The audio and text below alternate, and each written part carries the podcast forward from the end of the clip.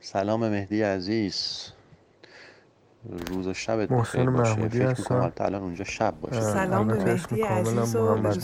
سلام. حسین هستم متولد سال محمد صدا 1963 بله. میسم من هستم مجتبا کت خدایی هستم نامم سی و دو سالم ابراهیم رضا هستم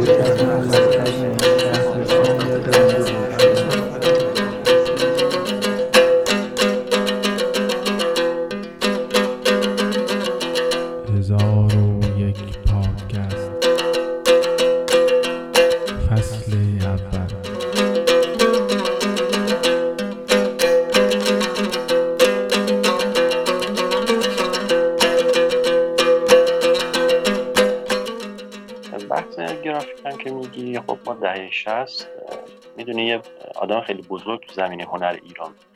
یعنی می‌دونی به بلوغ رسید به اسم مرتضی ممیز این قبل از انقلاب کار می‌کرد ولی خب از اوایل دهه 60 یعنی از بعد از انقلاب اصلا شکفته شد واقعا. خیلی آدم ها تحت تاثیرش قرار گرفت. یه موجی راه انداخت. یه موج نوعی از هنر گرافیک و دیزاین راه انداخت. یعنی می‌تونم بگم دهه 60 اتفاقا بلوغ گرافیک بود. دهه 60 و 70 بلوغ گرافیک ایران.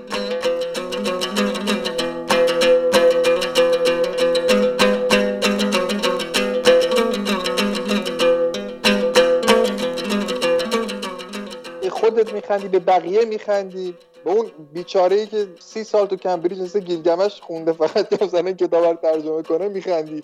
که خب اگه هفته دیگه مثلا زیر خاک فلان جای چیزی پیدا کردن یه کسی دیگه داشت از خط مینوشت بعد معلوم شد که کلا هر چی تو سی سال جون کندی غلط بوده چی؟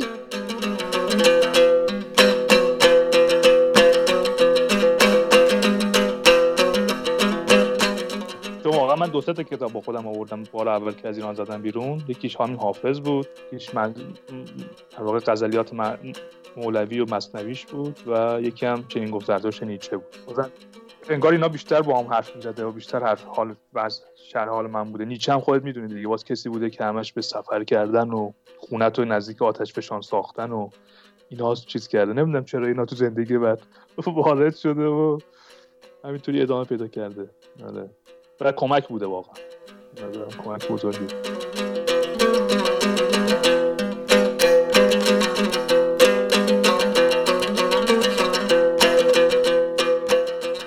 دوره که نوبل شناختم اینه که قایت یه دانشمند اینه که اون نوبل بگه. یعنی خیلی پرستیژش بالا. و به نظرم یه, یه جورنیه یه مسیریه تو زندگی که آخرش اونه مثلا. اگه بخوای دانشمند بشی احتمالا مسیرش آخرش نوبل باشه. هرچند که دارم اقراق می‌کنم اتفاق دیگه هم تونه گفتم که مثلا آره خیلی دوست داشتم یه ایرانی نوبل بگیره یعنی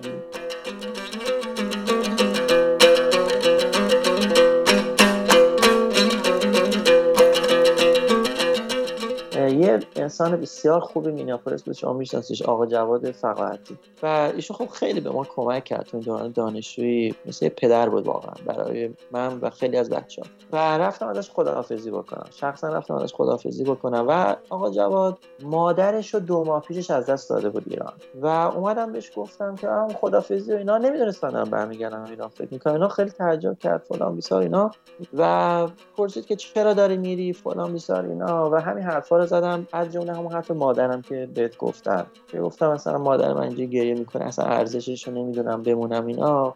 و بنده خدا آقا جواد نمی‌دونم 60 سالشه بالای 60 سالشه. اصلا دیدم این پیرمرد سرش رو انداخت پایین دستش رو گذاشت دستم. و با یه افسوس واقعا زیادی بهم گفت و با اشک توی چشم. بهم گفت خیلی کار خوبی می‌کنی داری برمیگردی. و دیدم این چقدر اذیت شده. احتمالا این مدتی که احتمالا مادرش از دست داده. شاید تو این مدت خب با خودش خیلی جا رفته که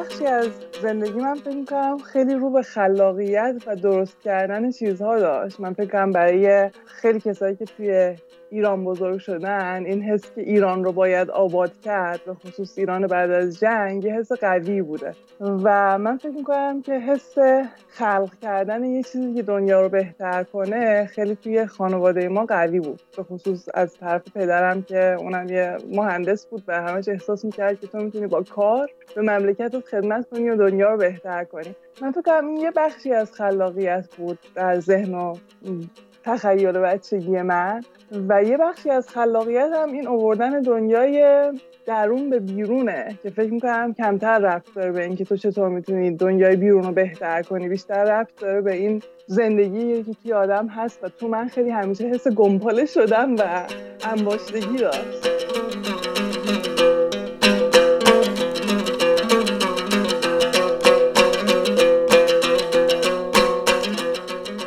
حفاظت کاتودی دو تا تایپ انجام میشه یا از طریق اون impressed current هست اعمال جریان یا روش های استفاده از sacrificial anode anode های فلزات فعالتر از فولاد بهش لینک میشه. تا اینجا چیزی که داریم و عمده حفاظت pipeline توی خاک تو محیط خاک یا حالا آب دریا است از عمدتا از روش همون impressed current استفاده میشه. یا اینکه ترکیبی. جریان در حد حد اکثر تا مثلا 20 25 آمپر توی pipeline داریم. اونم اگه شرایطش خیلی وخیم باشه پوشش های فرسوده داشته باشه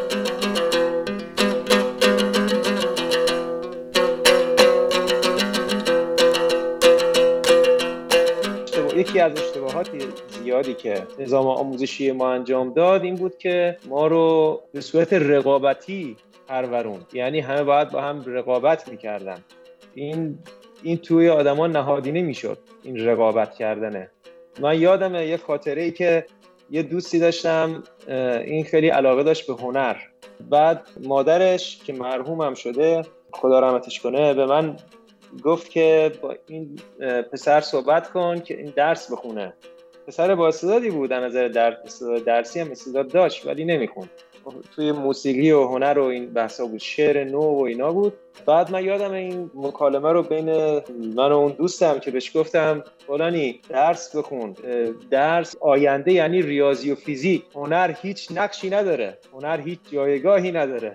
هنر مثل آبیه که به همه جا هست و به هیچ دردی هم نمی‌خوره. اینقدر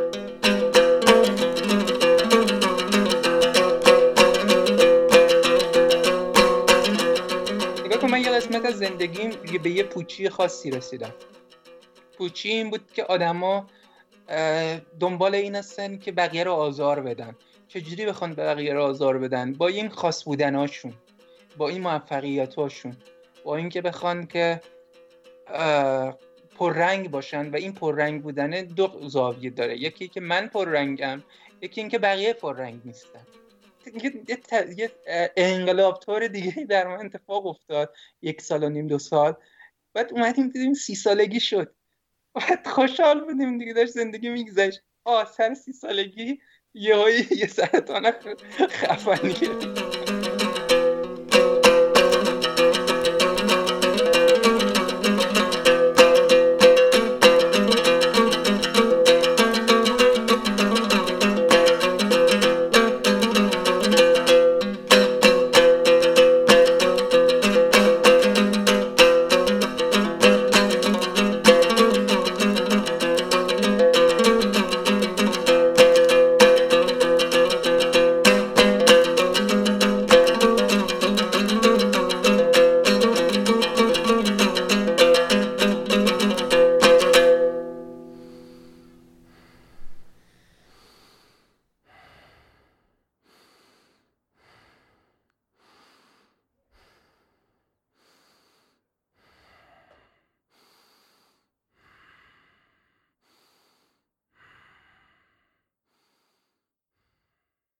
هزار و